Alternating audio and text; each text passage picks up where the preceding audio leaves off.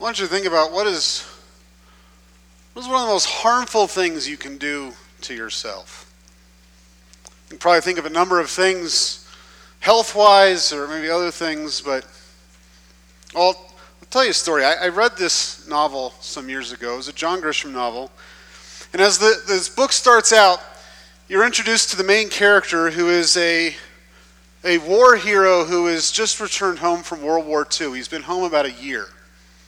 And as the story starts out, he has breakfast, talks with a couple people, and then this well respected man gets in his truck, drives into town, shoots a man. And there was a witness to the shooting, and he tells the witness, Go tell the sheriff what I've done. And then he goes home and he sits on his front porch and waits for the sheriff to come. And it was an odd intro to a book, and as you, you read more and you're trying to figure out what's going on, eventually it comes out that he had been presumed dead for over two years while in World War II, and while he was gone, his wife was unfaithful to him. And so, the day before he is electrocuted for his crime, he talks with his wife, and she asks him, She says, Do you still love me?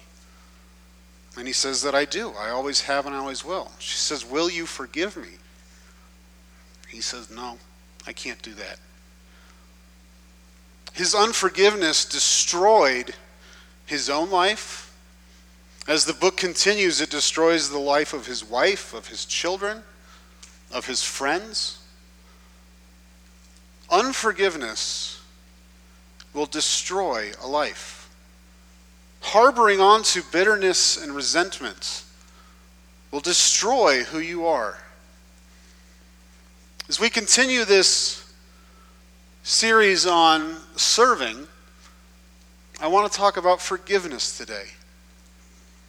The recap where we've been, as we started this series, I told you that the Christian life is about discipleship. That that should be our goal, that we are to be learning from Christ and imitating Christ in our lives. And the ultimate way to imitate Jesus Christ is to serve others because the Son of Man came to serve and not to be served. And so, as we look to how we do that, we looked at Romans 12 that we're to, to serve like Jesus. We're to present our bodies as a living sacrifice and we saw that, that there is one body and many gifts to serve in that body. And serving begins here in the church. And because of that, I wanted to look at two aspects that I think are crucial to serving here in the church. And the first was humility. Last week we looked at Philippians 2, or two weeks ago, and having that mindset of Christ. And today I want to look at forgiveness. Because I don't think that we can serve if we cannot forgive. Today we're going to be in Colossians 3. In your bulletin, it says we're going to look at verses 12 through 17. On Thursday, after Becky made the bulletins, I changed my mind. We're going to look at verses 1 through 17. But don't worry, we're not going to be here till Tuesday. I'm only going to really expound on two of those verses. But I felt that it fit better if we look at the whole context here.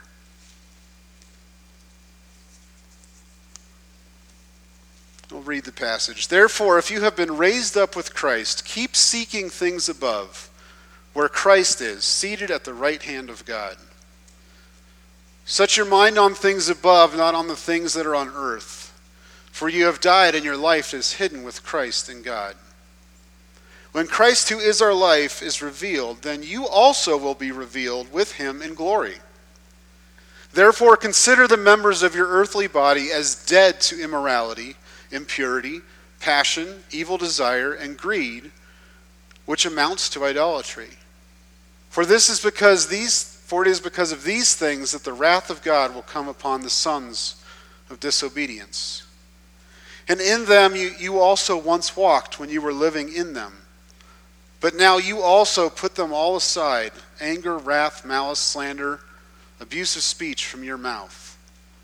Do not lie to one another, since you laid aside the old self with its evil practices, and have put on the new self, which is being renewed to a true knowledge according to the image of the one who created him. A renewal in which there is no distinction between Greek and Jew, circumcised and uncircumcised, barbarian, Scythian, slave, and free man, but Christ is all and in all. So, as those who have been chosen of God, holy and beloved, put on a heart of compassion, kindness, humility, gentleness, and patience bearing with one another and forgiving each other. Whoever has a complaint against anyone, just as the Lord forgave you, so also should you. Beyond all these things, put on love, which is the perfect bond of unity. Let the peace of Christ rule in your hearts, to which indeed you were called in one body, and be thankful. Let the word of Christ richly dwell within you, with all wisdom, teaching, admonishing one another with psalms and hymns and spiritual songs, singing with thankfulness in your hearts to God. Whatever you do in word or deed, do all in the name of the Lord Jesus, giving thanks through him to God the Father. Dear Heavenly Father, Thank you again for these words, this challenge, this challenge to live a life that is different than a life without Jesus. Prayer, you open our hearts and minds this morning. Lord, help me to speak clearly the things that you have shown me this week. In Jesus' name we pray. Amen. So, verses 1 through 11, we see the new self. And so, something when I, I read that passage in Ephesians, Paul brought out there as well. He begins, Therefore, if you have been raised up with Christ, keep seeking the things above where Christ is at the right hand of God. Set your mind on things above, not on the things of earth. We've looked at before. Paul brings that out several times in Romans 8. This mindset is important. What you're, if you're putting your mind on yourself, the results will be evident. But the mindset needs to be on the things above. For you have died, and your life is hidden with Christ in God. And this is an, an idea we saw several times in Galatians. Paul viewed himself as having been crucified with Christ. He says, We have died with Christ. This sinful, selfish body, we need to view it as being dead. When Christ, who is our life, is revealed, then you also will be revealed to him in glory. Therefore, consider the members of your earthly body as dead to immorality, impurity, passion, evil desire, and greed, which amounts to idolatry. I mean, those are the things of the old body. That's not who you are now. Those are the things we're putting to death. For it is because of these things that the wrath of God will come on the sons of disobedience. And in them you also once walked when you were living in them. But now you also put them all aside anger, wrath, malice, slander, and abusive speech from your mouth. Do not lie to one another, since you laid aside the old self with its evil practices, and have put on the new self, which is being renewed to a true knowledge according to the image of the one who created him. The idea here with this putting off the old self and putting on the new self, it's like it's like a change of clothes. The study I was doing on Wednesday nights on Ephesians, when he was talking about this very similar idea in Ephesians 4, excuse me, the author there pointed towards the, the metamorphosis of a caterpillar into a, a butterfly, that we have been changed. Our inside has changed, and now we need to change our clothes to match the inside. This is an inside out change. God has given us this new self, and now we have to dress appropriately.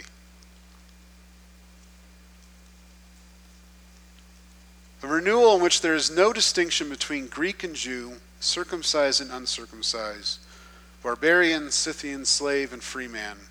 But Christ is all and in all. That's who in this new position you have, that's, that's who you are.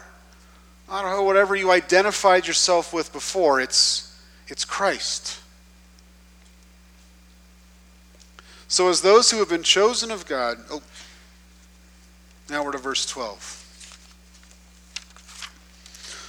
So, the, the big thing that I want to bring out there was that, that idea of this renewal or the change of clothes. That's what Paul is getting at as he's, he's working through them. How, how do you do this life change? Well, the first thing is to realize that you were once this, but now you're this. And now it's time to look like it. My, my grandfather liked to help people.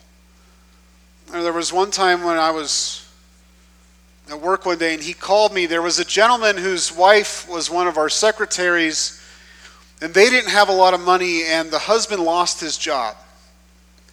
And so my grandfather tried to find a position for him where he could work at the funeral home. But Tom was pretty rough around the edges guy. So my grandfather called him and said, Well, if you want to have this job, you can have it. But you need to go get your hair cut. We weren't allowed to have any facial hair, so you need to go shave. And uh, then he gave me his credit card and had me take him down to the Men's Wearhouse and get him a couple suits and shirts and ties. He had a new position and he had to look like he fit in that position. That's what Paul's telling us. Who you are is who you are in Christ. So set your mind on it. These things that you used to do, they're dead. This is who you are. Put on that set of clothes. Our second point here will be verses 12 and 13. This is where we're going to spend the bulk of our time. Verses 12 and 14 or 12 and 13, we see that the new self forgives. The new self forgives. So, as those who have been chosen of God, holy and beloved, put on a heart of compassion, kindness, humility, gentleness, and patience Paul's not only urging his readers to get rid of the behavior that's inappropriate to their new position in Christ, but also to clothe themselves with attitudes and actions that are appropriate. So that's this, this new outfit, this butterfly that was once a caterpillar. This is what that outfit looks like. This is what that butterfly looks like. This is that renewal that he talked about in verses 10 and 11. This is what that renewal looks like.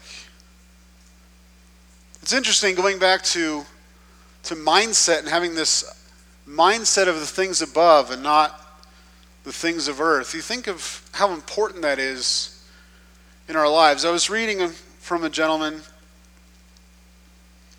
expounded on this from his his ministry experience. He says, In doing prison evangelism, I have learned that many prisoners grew up hearing from their parents that they would never amount to anything and would probably end up in prison. Thinking of themselves as losers, they had become what they thought they were. And he goes on to say that God has specially selected believers and has set them apart for great things. That's who you are. Whoever you thought you were before, whatever you thought your potential was, your potential is now set by God. And what He has chosen for you. Here Paul says compassion, kindness, humility, gentleness, patience. Paul's contrasting those things, these good things, with the old outfit.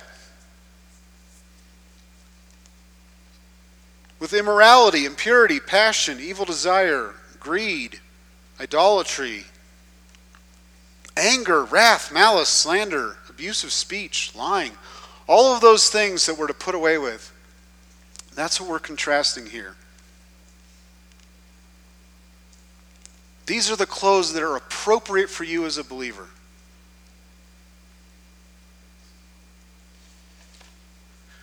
You may remember back in the fall when we, we did a couple week series on Ephesians 4, we looked at There's a very similar statement in Ephesians 4 2. When we look through that, we call that, that was Paul saying this was the way to peace. And I like that. It's, it's the way that we, God has given us to be with one another. The, the appropriate way to act reflects on one another. And again, not that long ago, we were in Galatians 5 and looking at the fruit of the Spirit. And how many of those were outward things that affect one another? And here we have compassion. When you think of this word compassion, this isn't, you know, it's not like you just feel sorry for someone. Think of the Good Samaritan. The word for compassion here is the same word used when the Good Samaritan walked by the man bleeding and beaten in the ditch, and something, the word really means something turned in his stomach. Do you have that kind of, do you have those eyes? Can you walk by people and be focused solely on yourself, or do you see the needs and the hurts and the wants of the people around you? That's what compassion is. And kindness, what's the outpouring from that? How do you treat people? With dignity and respect and love. Humility. Humility in the Greek here is a, a compound word which combines humble and attitude. It's having a humble attitude. Last week, we lo- or two weeks ago, we looked extensively at, at Jesus' humility. And here, as, as Paul is listing humility in this list of traits that they are to, to put on, he's telling them, I mean, don't just think lowly of yourself. What he's telling them is this, this humble attitude is viewing yourself and everyone else in the way that God views you. And so if I am viewing myself as God views me, it's going to knock me down off whatever peg I put myself on. But if I view everyone else in the way God views them, I see the intrinsic value in each one of you. That Jesus Christ went to the cross and died for all of your sins that God loves each and every one of you, that you are all His special creation.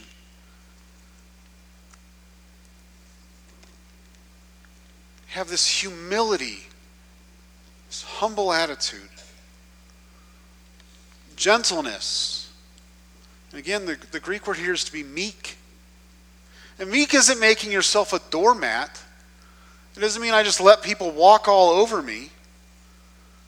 But it's to be submissive to not fight for your own rights, to care about, well, I deserve this, or I earned that, or I have this right. You can't trample on that. No. You care more about the rights of others than yourself. To be meek is to be like Jesus. Jesus wasn't weak, but he was meek. Jesus is equal in every way to God. They are one. And yet Jesus willingly submits himself to the Father. He doesn't fight for his rights or what he feels like he is due. When we looked at his humility last week in Philippians 2, we saw that. That he was willing to, even though he was found equal to God. He was willing to pour himself out. And he did that in submission to God the Father. And that is the attitude we are to have towards one another. Paul tells the church in Ephesus in Ephesians 5, right before he gets to wives be subject to your husbands, he tells the whole church, be subject to one another. Be meek, be submissive. Don't be fighting for, for you. He says, patience. We're to have patience with one another. Uh, we looked at this one in the fall. I thought this one was really interesting. It's another compound word. Macro is long, tumais is anger. So it really means long anger, but you could think of it as having like a long fuse. You don't just blow off at every little irritation.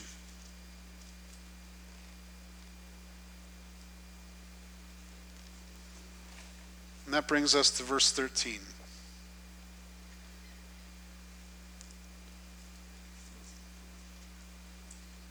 Bearing with one another and forgiving each other. Whoever has a complaint against anyone, just as the Lord forgave you, so also should you. Bearing with one another. Now, the Oxford Dictionary defines bearing in this sense as the level to which something can be tolerated. To bear something, they define as to endure an ordeal or difficulty. That's not what Paul's saying here. This isn't putting up with each other. Like, I'm going to church. I can hardly bear those people.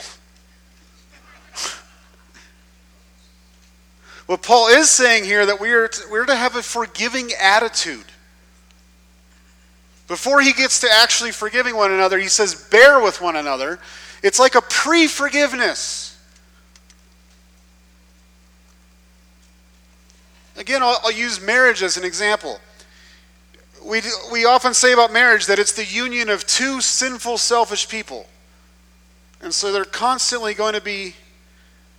Well, here at Areola Bible Church, we have over a hundred sinful, selfish people. I don't have a hundred hands, but there's constantly going to be some sort of beating of the heads. Because we all have that in us. And so we have to know ahead of time that, you know what, so and so might really tick me off today, but Lord, I forgive them before it happens. But it doesn't even have to be about a specific person. And this is this is a lot of those other things wrapped into one that humility, that submission, all of those things. They come to life when you are able to bear with each other. To take grievances and be able to just brush them off because of what your position is in Christ.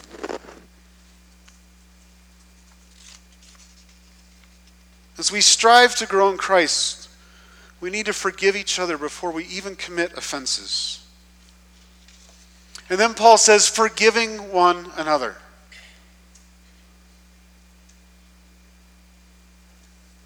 My dad's here, so I'm going to steal one of his examples. He likes to tell a story of he was talking with one of my grandfather's friends about forgiveness. She had some issues with one of her sons and she was elderly and having these issues and struggling with them, and my dad was talking to her about forgiveness. And my grandfather walked in, and he said something to the effect that he, he's good at forgiving, but he never forgets. Turn with me to Psalm 103.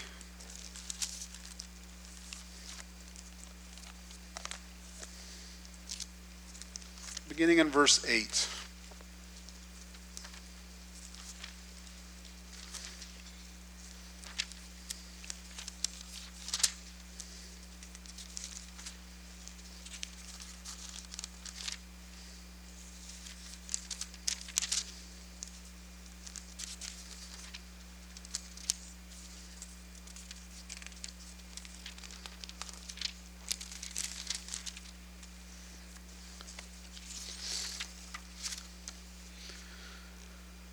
The Lord is compassionate and gracious, slow to anger, and abounding in loving kindness. He will not always strive with us, nor will he keep his anger forever. He has not dealt with us according to our sins, nor rewarded us according to our iniquities. For as high as the heavens are above the earth, So great his loving kindness toward those who fear him. As far as the east is from the west, so far he has removed our transgressions from us. That is how we are to forgive one another. Notice how David describes God compassionate, gracious, slow to anger, abounding in loving kindness. You see any similarities there to how Paul is urging us to live? And what's the outcome of God's character traits? This holy and righteous God who, who can't stand sin who must judge sin, and yet his loving kindness abounds, and so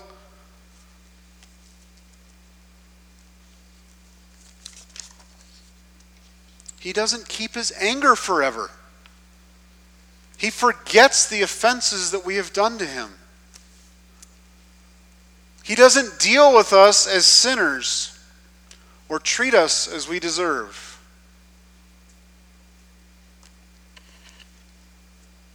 That verse always reminds me my mom had this little plaque that she hung above her washing machine. And it said, If your wife doesn't treat you as you deserve, be thankful. And above it was a little carving of a woman throwing a pot at a man's head. God doesn't treat us as we deserve. If He did, none of us would be here. He forgives us as far as the east is from the west. I'm standing north and south. East is from the west.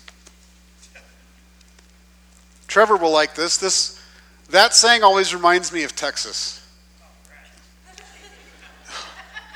It is the worst state to drive across because it is so big and it is yeah. But it's interesting. When I was growing up, my grandfather lived in Longview, Texas, which is pretty close to the Arkansas border on the east side of Texas. And when we would drive from California, when you cross the border into El Paso, you're only about halfway to Longview. East and the west is a long way, but you think about God removing our sins. This is farther than Texarkana and El Paso. They're gone. He's taken them away. He's not storing some of them in there so that if it happens again, he can bring it back out and say, Look at that. He's forgiven us.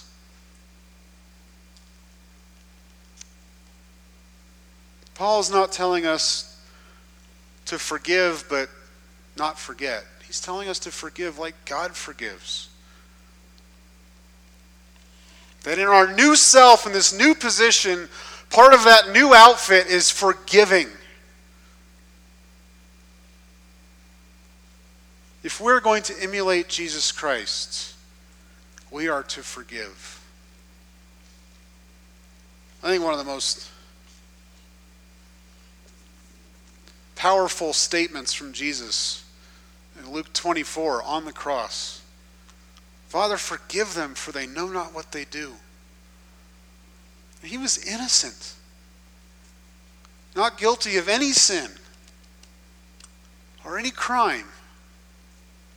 And yet they beat him unrecognizable. And they hung him on a cross. And the first thing that Luke records on the cross is Father, forgive them. If we're going to emulate Jesus, we have to be able to forgive.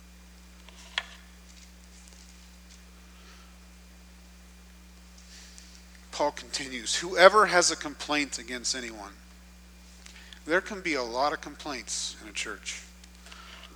Well, so and so sat in my pew last Sunday.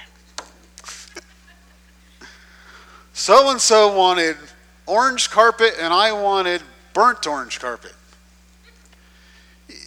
The things that churches have split over, I mean, if you look at lists of things that people have reported, it's, it's crazy. any complaint. Paul isn't just saying here those minor skirmishes we have. He doesn't give an exception clause for the big ones. This is anything. Someone could say the most disrespectful thing to you that you could ever imagine, and yet you forgive them.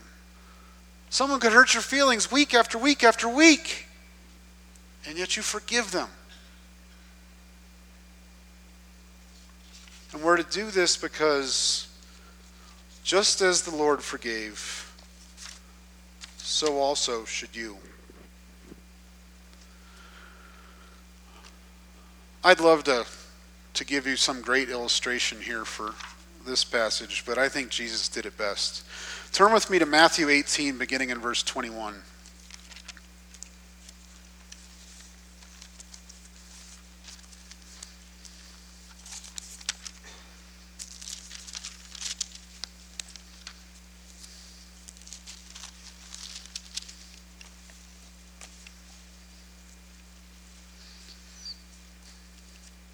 This is the parable of the unforgiving servant. Then Peter came to him and said, Lord, how often shall my brother sin against me and I forgive him? Up to seven times? Jesus said, I do not say to you up to seven times, but up to seventy times seven. For this reason, the kingdom of heaven may be compared to a king who wished to settle accounts with his slaves. When he had begun to settle them, one who owed him 10,000 talents was brought to him. But since he did not have the means to repay, his Lord commanded him to be sold, along with his wife and children and all that they had, and repayment to be made. So the slave fell to the ground and prostrated himself before him, saying, Have patience with me, and I will repay you everything. And the Lord of that slave felt compassion and released him and forgave him the debt. Just really quickly there that 10,000 talents was more than that slave could have ever earned back. It was an outrageous amount of money. And so, in letting him go, it, it, doesn't say that the, the king let him go to try and repay it. It says he let him go and forgave him. Because that was going to be the only solution other than selling him into slavery. But that slave went out and found one of his fellow slaves who owed him a hundred denarii. And not much money at all, and began to choke him, saying, Pay me back what you owe.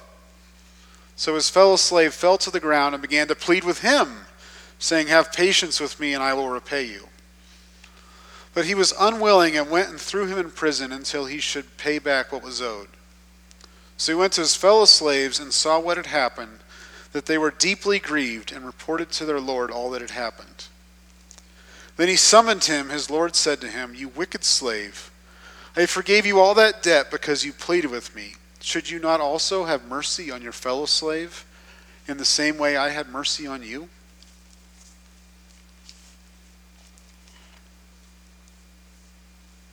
When Paul says here that we're to forgive one another the way that God has forgiven us, if you take that into perspective and you think about I don't think we have any comprehension of how offensive our sin is to God. I don't think we can. None of us are perfectly anything. But you can think of the most offensive thing to you, and you can't understand how many times you'd have to multiply it to understand the way God feels about our sin. And yet, He forgave all of them.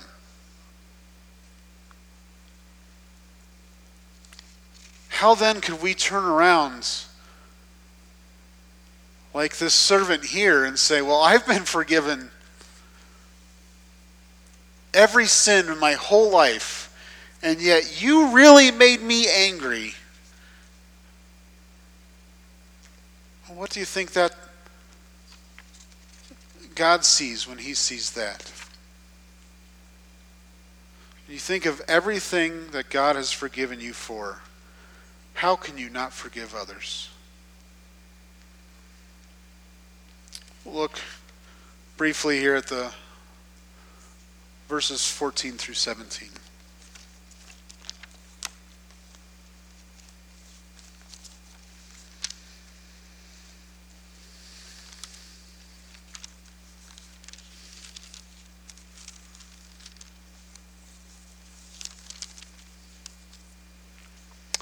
Beyond all these things, put on love, which is the perfect bond of unity. Let the peace of Christ rule in your hearts, to which indeed you were called in one body, and be thankful.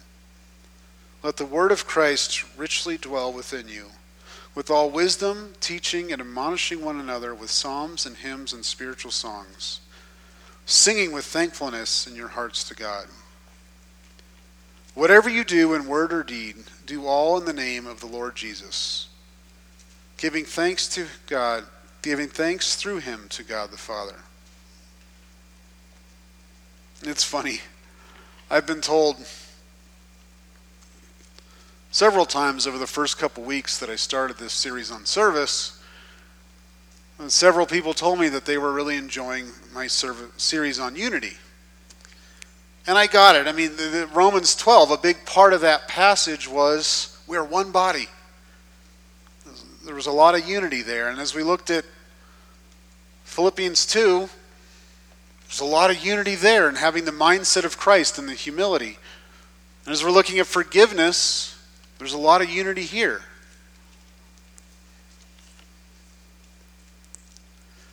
I think it's because unity is a huge part of serving. Because if we're trying to follow Jesus and emulate him in service, it begins here. It begins here in this church, this vessel that God gave us to grow in Him, to serve one another. Now, eventually, that gets pointed outwards towards the world as well, but it starts here. And without forgiveness, there can be no unity. We cannot serve God by serving one another while harboring bitterness in our hearts towards one another.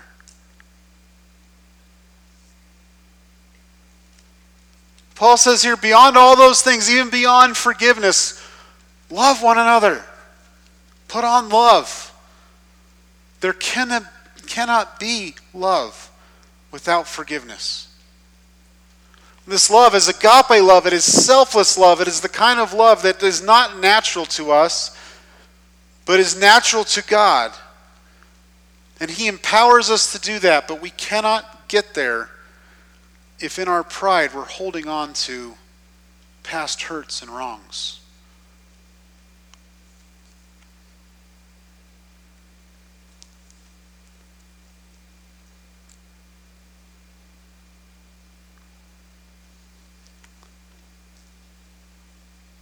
Let the peace of Christ rule in your hearts, to which indeed you were called in one body and be thankful. I mean, that's that's why we come. We want a, a different life. We want we want our lives to reflect that new position, to have that new set of clothes. And from that, we get the peace of Christ. And we study His Word. Let the Word of Christ dwell richly within you.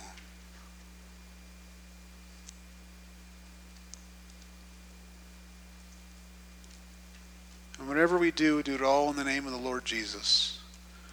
This is what we're aiming for. But to get there and to do it together, which we have to do it together. That's how God has designed this for the church to be the cause of growth. We have to learn to forgive one another. So we've looked at this idea of a new self how the new self forgives. And there in the end, we saw the fruit of forgiveness. This love, peace, this ability to share in God's word and admonish one another and sing together. And to get to the point in your life where everything you're doing, you're doing it to the glory of Jesus Christ and God the Father. And that brings us back to our big idea. There is power in forgiveness. I want to read to you an article I read maybe a month or so ago. Just the first part of it I thought was really interesting. It says at age 28, Sunny Jacobs was sentenced to death for a crime she didn't commit and spent five of her 17 years on death row in solitary confinement. Her life was completely upended. Her children were put into, foster, into the foster care system, and it would take nearly two decades to appeal her wrongfully convicted case. Yet somehow she managed to unlock the key to healing and found joy even when she was in solitary. After she got out, when other exonerees look at Jacobs, who now lives a contented life with her husband Peter Pringle and their pets in the idyllic Ireland countryside, it sparks a kind of hope. It didn't take long for people to begin reaching out to Jacobs, asking how they could attain what she has. They want to know what we have. They see we've been able to overcome all that and find happiness and healing and love, Jacob said. But forgiveness is the last thing on their minds. We have to ease into that conversation, she said with a laugh. Forgiveness? They'll ask with a tone of incredulous disgust. It's like the F word. She tells them this Forgiveness is a selfish act you do for yourself because no one else can do it for you. They can't free you from what's inside of you. How true is that? If I am harboring unforgiveness, it does nothing to the other person, but it will destroy me. I've seen this in my own life. I, I know I've told several of this story. I don't think I've ever told it from the pulpit, but if I have, forgive me. But, you know, I experienced a lot of hurt when I was in my middle teens. And, you know, a year and a half later, you know, I, I still went to church. The people that had left, I didn't really see much. And then I went away to college. I moved 3,000 miles away. I never spent more than, you know, a month and a half or two months at home ever again. And throughout the years, my dad would tell me over and over and over again, Craig, you have to forgive those people. No. You know, I never really thought I hadn't. I just sort of brushed it off and whatever, it is what it is, it was the past. And yet, when I look at my life over those years, I look at this vast, long period where my faith wasn't shaken, but my faith in the church sure was. To the point where when I went to seminary, there was, I don't think you could have gotten me into a church ministry with a gun at my head. I wanted to go serve the Lord in the military as a chaplain, and if that didn't work out, well, we'd find something. But it wasn't going to be the church. And then the day after my first semester of seminary, my mom died. And we had the funeral in California at that church where my parents faithfully served for 24 years. And almost everyone that I had been hurt by at that time when I was 16 came to mom's funeral, and a bunch of them got up and spoke. And it was like God poured this out on my heart that you need to deal with your feelings here. I never had. I just sort of brushed it aside. But that's not what we're called to do. We're called to deal with it to forgive people. And when that happened, when that dam broke in my heart, it was like the, a whole new world of possibilities was open. That's the power of forgiveness. And if you want God to work through you, I, I look back on that, no matter where I had ended up, I don't think I would have had a successful ministry harboring bitterness and anger. If you want God to work through you, if you want to serve Him, Ephesians 2:10 that you know after he tells us we've been saved by grace, we were saved by grace so that we could walk in the good works that God has laid out before us. If you want to carry that out. So we looked at a couple weeks ago, you have to be humble. And out of that humility, you have to be able to forgive. Because serving starts here. we serve one another first. Would you pray with me? Dear Heavenly Father, I thank you again for these words, Lord, for this challenge. Forgiveness is something that you have done perfectly, and, and Lord, we aren't good at it. I pray that you challenge each of us to, to make that a priority. In Jesus' name we pray. Amen.